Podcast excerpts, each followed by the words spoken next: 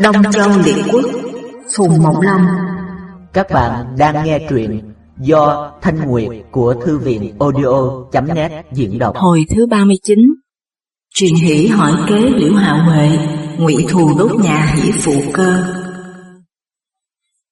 Tề Hiếu Công bấy giờ đang có ý muốn làm bá chủ, dẫn định dùng binh lực mà khôi phục lại sự nghiệp của Tề Hoàng Công thuở trước mới họp các quan đại phu lại mà hỏi rằng, đang đời tiên quân ta là hoàng công ngày xưa, năm nào cũng đánh đông dẹp bắc, nay ta cứ ngồi yên một chỗ khác nào như người nằm trong gió ốc, không biết bên ngoài có việc chi cả, ta lấy làm xấu hổ lắm.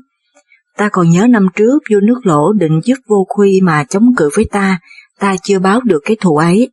Nay nước lỗ phía bắc kết giao với vệ, phía nam kết giao với sở, giả sử đem quân sang đánh ta, thì ta lấy gì định lại cho nổi.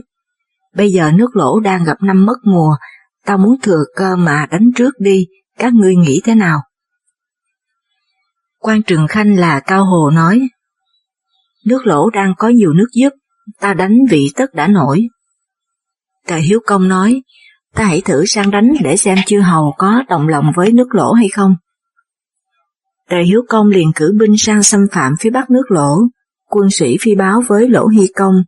quan đại phu là Tăng Tôn Thần nói với Lỗ Hy Công rằng, quân tề sang đánh ta là có ý muốn báo thù, ta vì tất đã chống lại nổi, xin chúa công sai sứ ra từ tạ là hơn. Lỗ Hy Công nói, biết ai là người kéo ứng đối mà sai đi bây giờ.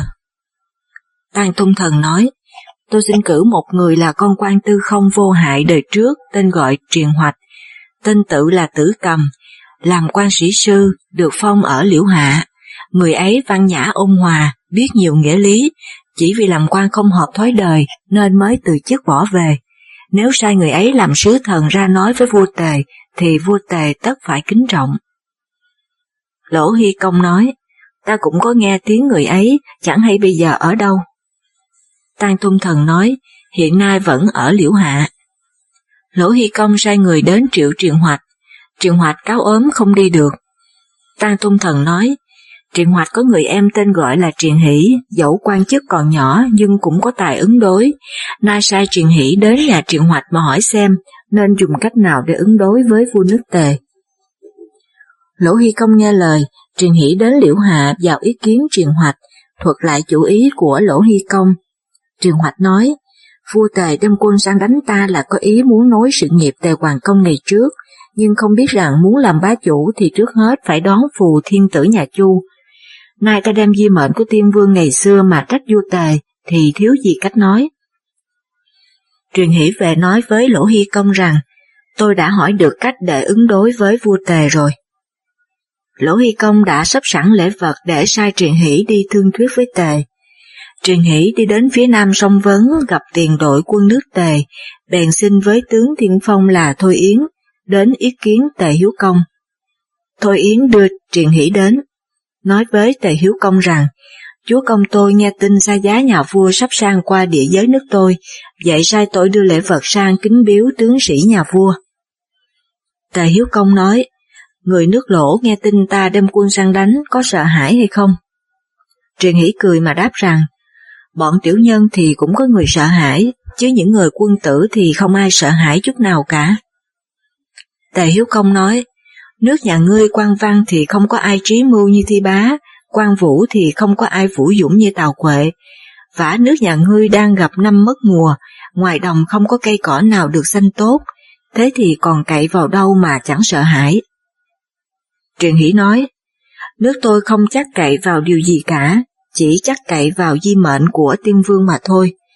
Tiên vương nhà Chu ngày xưa phong thái công ở nước Tề, Phong tiên quân tôi là bá cầm ở nước lỗ, khiến hai nước cắt máu mà thề với nhau rằng, con cháu sau đời đời cùng giúp nhà Chu, chớ có làm hại lẫn nhau.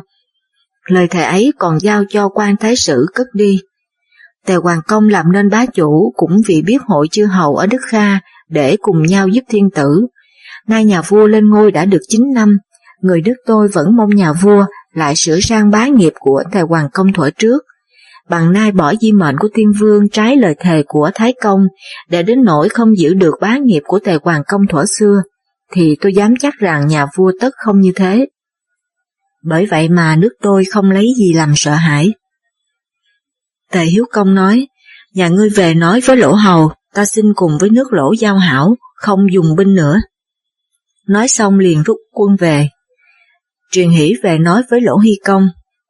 Tăng Tôn Thần nói, quân tề dẫu lui nhưng có ý khinh ta, tôi xin cùng với trọng toại mượn quân nước sở để đánh nước tề. Lỗ Hy Công lấy làm phải, liền sai trọng toại làm chánh, Tăng Tôn Phần làm phó, đi sứ nước sở. Tăng Tôn Thần có quen nhau với tướng nước sở là Thành Đắc Thần, mới nhờ Thành Đắc Thần nói với sở thành vương rằng, nước tề bội ước ở đất Lộc Thượng, nước Tống giao chiến ở sông Hoàng Thủy đều là cừu địch với nước sở cả. Nếu đại vương muốn đem quân hỏi tội hai nước ấy, thì nước tôi xin đem quân làm tiên phong. Sở thành vương mừng lắm liền sải thành đắc thần làm chánh tướng, thúc hầu làm phó tướng, đem quân sang đánh tề, chiếm lấy đất dương cực, lấy đất ấy mà phong cho con tề hoàng công là công tử ung, và sai thúc hầu đóng đồn ở đấy để làm thanh viện cho nước lỗ. Thành đắc thần thắng trận thu quân về triều quan lệnh doãn là tử văn, bấy giờ tuổi đã già rồi, xin nhường quyền chính lại cho thành đắc thần. Sở thành vương nói, ta dẫn nước Tống hơn dẫn nước Tề, thành đắc thần đã vì ta đánh nước Tề rồi, nhà ngươi nên vì ta đánh nước Tống để báo thù cho nước Trịnh, sau khi đánh được Tống rồi, bấy giờ nhà ngươi sẽ từ chức. Tử văn nói, tài trí tôi kém thành đắc thần xa lắm, xin đại vương cho thành đắc thần thay tôi, tất có thể giúp đại vương đánh Tống được. Sở thành vương nói, nước Tống đang thần phục nước Tấn, nay ta đánh Tống thì nước Tấn tất cứu. Nếu không phải ta nhà ngươi thì sao địch nổi Tấn và Tống được, nhà ngươi nên vì ta mà giúp việc ấy. Nói xong điện sai tử vang ra duyệt binh ở đất quê, đất nước sở, để tuyên thị quân Pháp. Tử văn muốn làm tỏ tài trí của thành đắc thần, nên hôm duyệt binh chỉ làm qua loa xong việc mà thôi, cả buổi sáng chẳng phạt một người nào. Sở Thành Vương nói, nhà ngươi ra duyệt binh mà không phạt một người nào thì sao cho có quy được. Tử Văn nói, tôi ngày nay đã già yếu lắm rồi, nếu đại vương muốn lập quy thì tất phải dùng thành đắc thần mới được. Sở Thành Vương liền sai thành đắc thần ra duyệt binh ở đất Vi, đất nước sở. Thành đắc thần ra duyệt binh hiệu lệnh rất nghiêm, kẻ nào trái phép đều trị tội cả. Trong một ngày hôm ấy, bảy người bị đánh và ba người bị sâu tai. Sở Thành Vương mừng lắm nói, Thành Đắc Thần thật là có tài làm tướng. Tử Văn lại xin nhường quyền chính cho Thành Đắc Thần. Sở Thành Vương nghe lời, liền cho Thành Đắc Thần làm lệnh doãn, kim giữ chức nguyên soái. Các quan triều thần đều đến nhà Tử Văn để chúc mừng về việc tiến cử Thành Đắc Thần. Chỉ có quan đại phu là Vi Lã Thần, nhân ốm không đến. Tử Văn bày tiệc để thích đãi, khi tiệc đã được nửa chừng có người vào báo với tử văn rằng có một cậu bé con ở ngoài cửa xin vào ý kiến. Tử văn cho vào, cậu bé khi vào đến nơi chắp tay cúi đầu để chào, rồi đi đến chỗ cúi chiếu mà ngồi. Trong khi ngồi ăn thì cậu bé có ý không coi ai ra gì. Người ta nhìn kỹ mới biết là con trai Vi Lã Thần, tên gọi Vi Giả, mới 13 tuổi. Tử văn lấy làm lạ hỏi rằng, ta tiến cử cho nước được một đại tướng, các quan triều thần đều chúc mừng cả, sao nhà ngươi lại không chúc mừng? Vi giả nói, các ngài cho là một việc nên mừng, tôi thiết tưởng là một việc nên lo. Tử văn nổi giận mà hỏi rằng, tại sao nhà ngươi lại bảo là một việc nên lo? Vi giả nói, Thành Đắc Thần là một người vũ dũng mà không có tài quyết đoán, chỉ có thể dùng trong việc chiến tranh mà thôi, chứ giao cả quyền chính cho thì tất có ngày sinh hại. Tục ngữ có câu rằng, cứng quá thì gãy, tức là thành đắc thần ngày nay đó. Ngài tiến cử một người có thể làm hỏng việc nước, còn mừng nổi gì. Nếu sau này người đó không làm hỏng việc nước, thì bấy giờ tôi sẽ mừng, cũng chưa lấy gì làm muộn kia mà. Các quan đều nói rằng, đứa bé con ấy nói càng, chẳng nên nghe làm gì. Vi giả cười rầm lên mà lui ra. Các quan triều thần đều tan về cả, Ngày hôm sau sở thành vương cho thành đắc thần làm thống tướng, cử đại binh cùng với quân Trần, Sái, Trịnh và Hứa cùng đánh sang đất Tống, vây đất Mân ấp. Tống thành công sai quan tư mã là công tôn cố sang cáo cấp với Tấn Văn Công. Tấn Văn Công họp các quan triều thần lại để thương nghị. Tiên Chấn nói, hiện nay nước sở hoành hành thiên hạ là nước mạnh hơn cả, sở lại có ân riêng với chúa công, nay nước sở đánh tề và tống, sinh sự ở Trung Nguyên, ấy là lòng trời xui khiến để chúa công nêu được cái danh tiếng là cứu kẻ hèn yếu. Sự nghiệp bá chủ cũng bởi ở một việc này. Tấn Văn Công nói, ta muốn cứu nước tề và nước tống thì nên làm thế nào? Hồ Yến nói, nay sở đang kết thân với Tàu và Vệ, mà hai nước ấy lại đều là cựu địch với chúa công. Nếu chúa công đem quân đi đánh Tàu và Vệ, thì tất sở phải sang cứu, mà không quấy nhiễu nước Tề và nước Tống được nữa.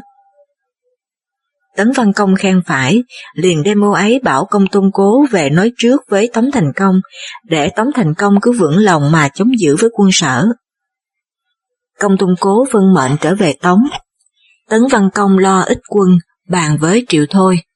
Triệu Thôi nói, vua Vũ Công ta ngày xưa ở đất khúc ốc, mới có một đạo quân, đến đời hiến công thêm lên hai đạo mà mở rộng bờ cõi kể hàng nghìn dặm, huống chi nước tấn tại ngày nay đã có ba đạo quân, ngặt vì một điều dân chưa biết lễ nghĩa, khó hợp mà dễ tan, nay chúa công nên duyệt binh để khiến cho dân biết thân yêu người trên, mới có thể dùng quân đi đánh các nước được. Tấn Văn Công nói, đã có ba đạo quân thì cần phải có một quan nguyên soái, bây giờ biết dùng ai cho được. Triệu Thôi nói, người làm tướng có vũ dũng chẳng bằng có trí mưu, có trí mưu không bằng có học thức. Nay chúa công muốn tìm người có vũ dũng và trí mưu thì chẳng thiếu gì, nếu muốn tìm người có học thức thì tôi chỉ biết có một mình khước cốc mà thôi. Khước cốc năm nay đã ngoài 50 tuổi mà vẫn còn chăm học lắm, đã chăm học tất biết trọng nghĩa, đã trọng nghĩa tất biết thương dân, biết thương dân thì mới có thể làm đại tướng mà đem quân đi đánh giặc được. Tấn Văn Công khen phải, liền sai người triệu khước cốc phong cho làm nguyên soái. Khước cốc chối từ không nhận. Tấn Văn Công nói, ta đã biết tài của nhà ngươi thì nhà ngươi không nên từ chối. Tấn Văn Công cố ép mãi khước cốc mới chịu nhận. Tấn Văn Công sai chọn ngày ra duyệt binh ở đất Bị Lư, chia quân làm ba đạo, Trung quân, Thượng quân và Hạ quân, sai khước cốc làm chánh tướng ở đạo Trung quân, mà lấy khước tần làm phó tướng lại sai Hồ Yến làm chánh tướng ở đạo thượng quân. Hồ Yến chối từ mà nói rằng, có anh tôi là Hồ Mau ở đấy, khi nào tôi là em lại dám ở trên.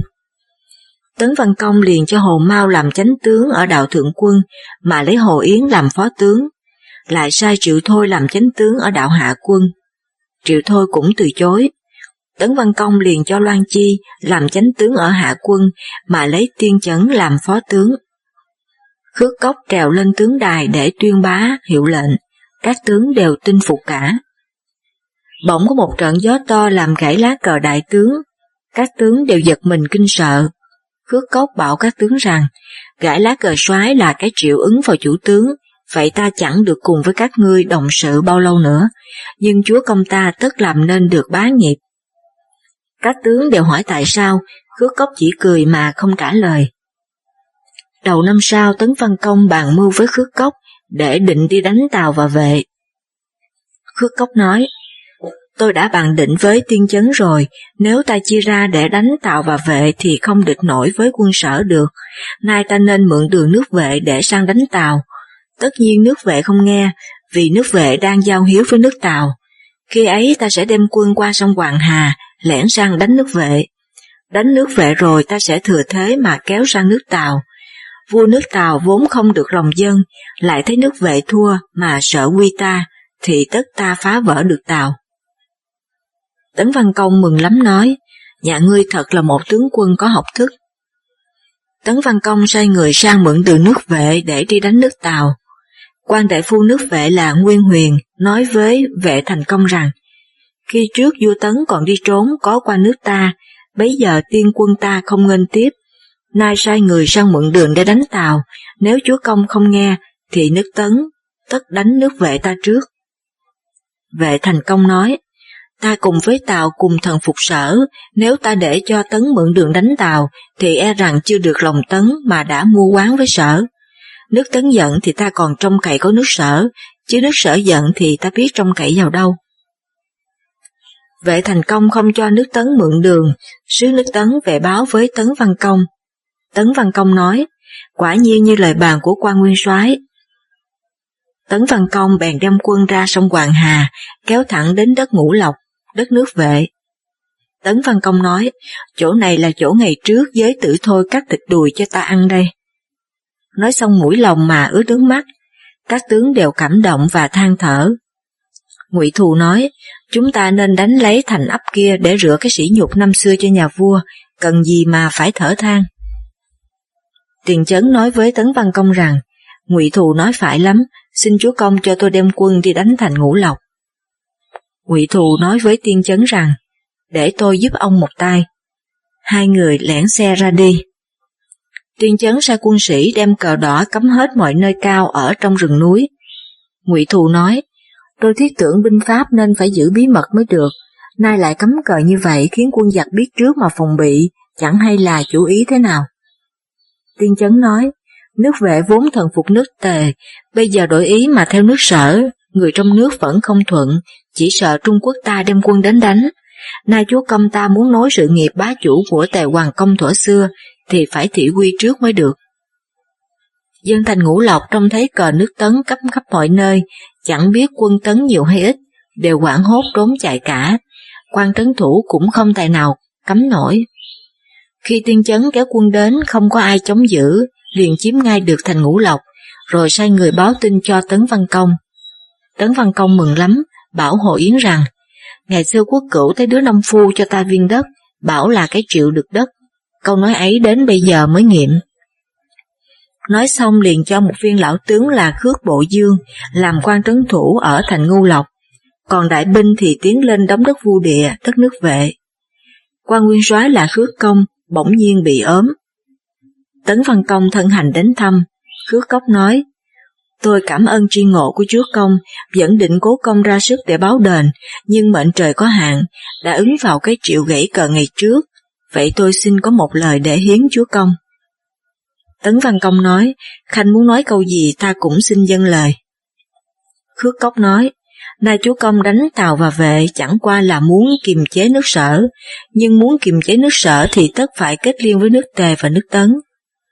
Nước tề đang ghét sở tất muốn kết liên với ta, nếu nhà vua sai sứ sang nước tề thì chắc là tề hậu sẽ đem quân đến, như thế thì tàu và vệ sợ mà phải xin quà. Bấy giờ ta sẽ dụ được nước tần. Ấy là cái kế sách duy nhất để kiềm chế nước sở đó. Tấn Văn Công khen phải liền sai sứ sang giao hiếu với Tề, xin hai nước cùng liên kết với nhau để chống sở. Bấy giờ Tề Hiến Công đã mất rồi, người trong nước lập em là Phan lên nối ngôi, tức là Tề Chiêu Công. Tề Chiêu Công mới lên nối ngôi vì có nước sở chiếm lấy đất cốc, chính đang muốn kết liên với Tấn để chống với sở, mới thân hành sang vu địa hội với Tấn Văn Công. Vệ thành công Thấy quân nước Tấn chiếm được đất ngư lộc, vội vàng sai Ninh Du con Ninh Tóc đến nói với Tấn Văn Công xin giảng quà. Tấn Văn Công nói, nước vệ đã không cho ta mượn đường, nay sợ mà xin giảng quà thì không là thực lòng. Phen này ta quyết đem quân vào phá tan đất sở khâu, kinh thành nước vệ. Ninh Du về nói với vệ thành công, bây giờ trong thành sở khâu thường vẫn quyên truyền là quân tấn sắp đến, một buổi chiều, năm lần kinh sợ, Ninh Du bảo vệ thành công rằng, nước tấn đang tức giận ta lắm, mà người nước ta lại sợ hãi, xin chúa công hãy tạm tránh đi. Nước tấn biết chúa công đã đi, tất không đến đánh rất sở khâu nữa, bây giờ ta sẽ xin giảng quà với tấn để yên nước nhà. Vệ thành công thở dài mà than rằng, tiên quân ta không may mà đã thất lễ với tấn hầu, nay ta lại không minh, không cho nước tấn mượn đường, để đến nỗi di hại cho người trong nước, ta cũng chẳng còn một mặt mũi nào mà ở đây được nữa. Vệ thành công sai quan đại phu là Nguyên Huyền cùng với em là Thúc Vũ giữ lấy quyền chính trong nước, còn mình thì tránh ra ở đất Tương Ngưu. Một mặt lại sai quan đại phu là Tung Viêm sang cầu cứu nước sở. Quan nguyên soái nước Tấn là Khước Cốc đau nặng rồi mất. Tấn Văn Công vô cùng thương xót, sai người đưa linh cửu về nước Tấn để an táng, rồi cho thiên chấn thăng chức nguyên soái vì có cái công lấy được thành, ngư lộc.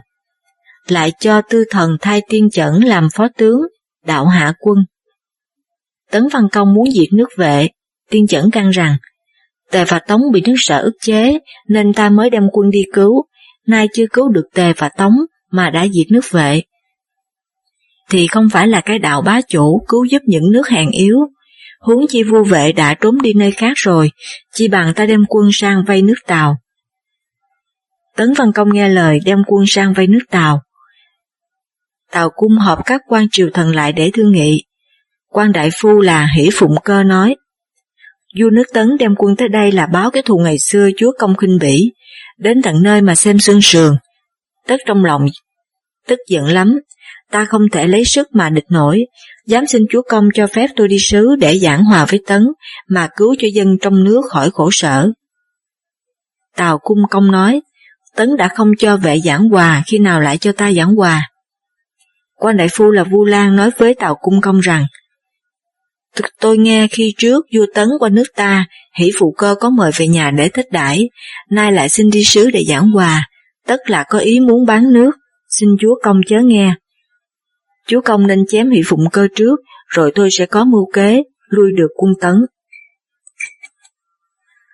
Tào Cung Công nói, hỷ phụ cơ bàn việc nước mà bất trung, đáng lẽ phải chịu tội chết, nhưng ta nghĩ hắn là một thế thần, vậy hãy dung thứ cho mà cách chức đuổi về. Hỷ phụ cơ lại tạ về nhà, từ bấy giờ đóng cửa không đi đến đâu cả. Tào Cung Công hỏi Vu Lan rằng, bây giờ nhà ngươi có mưu kế gì lùi được quân Tấn không? Vu Lan nói, vua nước Tấn vừa thắng một trận tất là kiêu căng, tôi xin làm một tờ mật thư ước với vua Tấn rằng đêm hôm nay sẽ mở cửa thành ra hàng, rồi phục binh sẵn chờ khi vua Tấn vào thì sập cửa thành xuống, rồi phục binh xúm lại mà bắn, không lo quân Tấn không tăng tành nữa.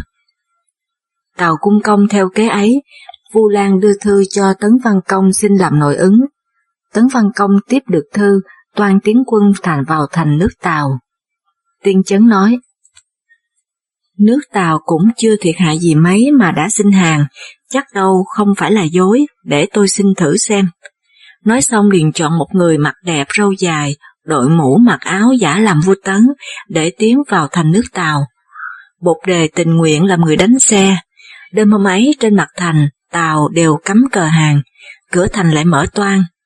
Quân tấn chưa vào được một nửa, bỗng thấy cửa thành đóng sập lại, tên ở bốn phía bắn ra như mưa. Bột đề và hơn 200 người đều chết sạch cả. Tấn Văn Công năm trước, đi qua nước Tàu, cũng nhiều kẻ biết mặt, nhưng trong lúc đang rối tin, chẳng ai phân biệt được thật hay là giả, vẫn tưởng là Tấn Văn Công chết rồi, mãi đến sáng rõ mới biết là Tấn Văn Công giả. Quân Tấn còn nhiều người chưa vào cửa thành, trốn về báo với Tấn Văn Công. Tấn Văn Công nổi giận thúc quân đánh thật gấp. Vu Lan lại hiến kế với Tàu Cung Công rằng, Chúa Công nên đem những quân Tấn đã bắn chết vừa rồi căng sát lên trên mặt thành, khiến cho quân Tấn trông thấy phải khiếp sợ, sinh lòng chán nản. Ta cố kéo dài được mấy ngày nữa, thì nước sợ tất đem quân đến cứu. Tàu cung công nghe lời, quân Tấn trông thấy trên mặt thành nước Tàu có căn sát người Tấn, đều đem lòng căm tức. Tấn Văn Công liền bảo tinh chấn rằng, giả sử quân ta thấy vậy mà sinh biến thì làm thế nào? Tiên chấn nói, phần mộ nước Tàu nay đều chôn ở phía ngoài cửa Tây cả, ta nên chia lấy một nửa quân đến đóng ở đấy, giả cách sắp sửa khai quật những phần mộ ấy, để làm cho dân trong thành phải sợ. Sợ thì tất loạn, bấy giờ ta sẽ thừa cơ tiến đánh. Tấn Văn Công khen phải, truyền cho quân sĩ nói phao lên rằng sắp sửa khai quật phần mộ của người nước Tàu, rồi sai Hồ Mao và Hồ Yến đem quân đến đóng ở ngoài cửa Tây, sắp sẵn thuẫn cuốc để đợi đến giờ ngọ hôm sau thì đào. Quân nước Tàu nghe tin ấy đều sợ hãi rối rít cả lên. Tàu cung công sai người trèo lên mặt thành nói với quân tấn xin tha cho, đừng khai cuộc phần mộ, lần này tình nguyện thật bụng đầu hàng. Tiên chấn cũng sai người trả lời rằng, nước ngươi đánh lừa để giết quân ta, lại căng sát ở trên mặt thành, vậy nên quân ta tức giận, nhất định khai quật phần mộ nước ngươi để báo thù. Bây giờ nước ngươi nên đem xác quân ta khâm liệm tử tế, mà đưa trả thì ta sẽ rút quân trở về. Người nước Tàu trả lời rằng, đã như vậy thì xin khoan hạn cho trong ba ngày. Tiên chấn nói, nếu trong ba ngày mà không đem trả, ta sẽ làm nhục đến tổ tiên nhà các ngươi. Tàu cung công quả nhiên đem những xác quân tấn ở trên mặt thành xuống khâm liệm tử tế, để rồi ra xe trả quân tấn. Tiên chấn mật sai Hồ Mao Hồ Yến, Loan Chi và Tư Thần chia làm bốn đạo quân để mai phục sẵn, đợi khi nào người nước Tàu mở cửa thành, đưa những thi thể quân tấn ra, bấy giờ sẽ tiến vào mà đánh. Đến ngày thứ tư, tiên chấn sai người đứng dưới chân thành quát to lên rằng, ngày hôm nay có trao trả thi thể quân ta hay không? Người nước Tàu ở trên mặt thành trả lời rằng, xin quý quốc lui quân ra ngoài năm dặm nước tôi sẽ giao trả. Tiên chấn nói với Tấn Văn Công xin lui quân ra ngoài năm dặm. Khi người nước Tàu đang xe những thi thể quân Tấn ra, thì các đạo phục binh của quân Tấn thừa cơ tiến vào. Tào cung công đang đứng trên mặt thành, ngụy Thù đứng trên xe nhảy một cái lên đến thành, xỉa vào giữa bụng rồi đem trói lại. Vu Lan trèo qua thành trốn chạy, lại bị điên thiệt chém chết. Tấn Văn Công cùng các tướng vào thành, lên ngồi ở trên nhà lầu. Ngụy Thù giải tàu cung công đến nộp. Điên thiệt thì dân trừng thủ cấp Vu Lan. Tấn Văn Công truyền đem sĩ tịch của nước Tàu ra xem, thấy những người làm quan đến chức đại phu, kể hàng ba trăm người, đều chiếu họ tên bắt hết cả, không sót một người nào, nhưng không thấy tên hỷ phụ cơ. Có người nói với Tấn Văn Công rằng, hỷ phụ cơ vì có khuyên vua Tàu giảng hòa với Tấn, đã bị vua Tàu cách chức rồi. Tấn Văn Công kể tội Tàu Cung Công rằng, cả nước người có một người bề tôi hiền mà ngươi không biết dùng, chỉ dùng một lũ tiểu nhân, tài nào mà không mất nước. Nói xong, liền sai đem giam lại một chỗ để chờ khi đánh được sở rồi, sao sẽ phân xử. Còn 300 người đang có quyền thế bấy giờ đều bị giết cả, lại tịch thu gia tài họ đem thưởng cho quân sĩ. Tấn Văn Công lại hạ lệnh cho quân sĩ không cho ai được xâm phạm đến nhà hỷ phụ cơ và xung quanh một xóm hỷ phụ cơ ở, rồi chia quân làm hai đạo, một đạo đóng ở trong thành nước Tàu, còn một đạo theo Tấn Văn Công trở về Đại Dinh. Ngụy Thù và Điên Thiệp vẫn cậy nhiều công trạng hay có ý kiêu ngạo, nay thấy Tấn Văn Công trọng đãi hỷ phụ cơ như vậy, Ngụy Thù tức giận mà bảo Điên Thiệp rằng chúng ta đi theo chúa công đánh nước Tàu, bắt vua chém tướng, biết bao nhiêu là công trạng. Mà không thấy chúa công nói gì đến, hỷ phụ cơ chẳng qua chỉ thích đãi được một bữa cơm, ân huệ đáng là bao nhiêu mà chúa công trọng đại quá, thật là không được công bằng. Điên thiệt nói, người ấy nếu chịu làm quan thì tất chúa công ta trọng dụng, khi ấy bọn ta sẽ bị hắn đè nén, chỉ bằng ta cho một mớ lửa vào nhà hắn, cho hắn chết đi để khỏi di hại về sau, dẫu chúa công có biết đi nữa cũng chẳng giết chúng ta được mà sợ. Ngụy Thù lấy làm phải rồi hai người cùng nhau uống rượu. Đêm hôm ấy, họ đem quân đến vây nhà hỷ phụ cơ, phóng hỏa đốt nhà, lửa cháy ngất trời. Ngụy Thù đang say rượu, cậy có sức khỏe trèo lên trên cái chòi cửa, chạy đi chạy lại để dò tìm hỷ phụ cơ mà giết đi. Ai ngờ mấy cái cột chòi ở phía dưới đã bị lửa cháy, gãy mà đổ ra. Ngụy Thù ở trên chòi ngã lăn xuống đất, cái cột cháy ấy đè ngay lên ngực. Ngụy Thù học máu miệng ra, vội vàng treo qua nóc nhà để chạy, suýt nữa thì chết cháy. Ra đến ngoài Ngụy Thù đau quá chỉ nằm bẹp xuống đất, không thể đi được. Điên thiệt trông thấy liền cởi áo đắp cho, rồi vực lên xe đem về. Hồ Yến và Tư Thần ở trong thành trông thấy ngọn lửa, tưởng có binh biến, vội vàng dẫn quân đến, thấy nhà hỷ phụ cơ cháy, liền truyền quân sĩ cứu chữa, thì nhà đã cháy gần hết rồi. Hỷ phụ cơ đem mấy người nhà đi chữa cháy, bị khói xông vào mắt, ngã lăn xuống đất bất tỉnh nhân sự. Vợ hỷ phụ cơ ẩm một đứa con mới lên 5 tuổi, tên là Hỷ Lộc chạy ra sau vườn, đứng nép ở dưới ao, mới được thoát nạn còn mấy tên người nhà đều bị chết cháy cả, xung quanh một vùng gần đấy, cả thải cháy đến hơn ba chục nóc nhà. Hồ Yến và Tư Thần dò xét biết là ngụy thù và điên thiệt phóng quả, giật mình kinh sợ, vội vàng sai người đến Đại Dinh để báo với Tấn Văn Công. Đại Dinh đóng xa năm dặm, đêm thấy ngọn lửa, chưa hiểu là chuyện gì, Sáng hôm sau Tấn Văn Công tiếp được thư của Hồ Yến và Tư Thần, mới biết rõ đầu đuôi, liền thân hành đến để thăm hỷ phụng cơ. Hỷ phụng cơ dương mắt nhìn Tấn Văn Công, rồi dần dần nhắm mắt lại mà chết. Tấn Văn Công thương xót vô cùng, vợ hỷ phụ cơ ẩm hỷ lộc sụp lại ở dưới đất, vừa lại vừa khóc. Tấn Văn Công cũng ứa nước mắt mà bảo rằng, hiện tẩu chớ lo phiền đã có tôi trong nôm cho, không ngại gì cả. Nói xong, tức khắc phong cho hỷ lộc ngay còn ở trên tay mẹ, làm chức đại phu, lại chu cấp cho vàng lụa nhiều lắm, để tống tán hỷ phụ cơ, rồi đem vợ con hỷ phụ cơ sang ở nước Tấn, chờ khi vua Tàu quy thuận rồi, bấy giờ sẽ cho về. Sao hỷ lộc làm quan đại phu ở nước Tàu? Tấn Văn Công muốn chém ngụy thù và điên thiệt, Triệu Thôi nói, hai người ấy ngày xưa đi tòng vong khó nhọc trong 19 năm trời, mới đây lại có công trạng lớn, chúa công nên dung thứ cho.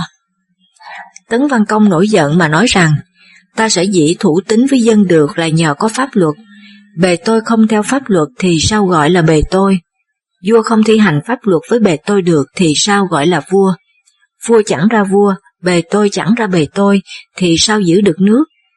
Các quan đại phu có công với ta thì nhiều lắm, nếu đều làm trái pháp luật cả thì từ nay trở đi ta còn thi hành luật pháp gì được nữa.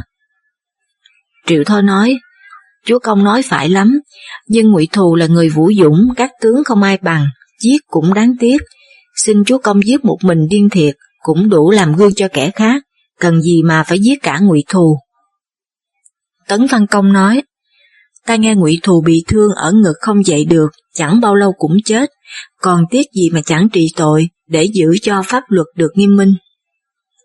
Triệu Thôi nói, Tôi xin vụng mệnh đến hỏi xem, nếu bệnh ngụy thù quả đã nguy, thì Chúa Công hãy trị tội. Nhược bằng còn mạnh, thì nên lưu một viên hổ tướng ấy để dùng về sau. Tấn Văn Công gật đầu, liền sai Tuân Lâm Phủ đi đòi điên thiệt, và sai triệu thôi đến thăm bệnh ngụy thù.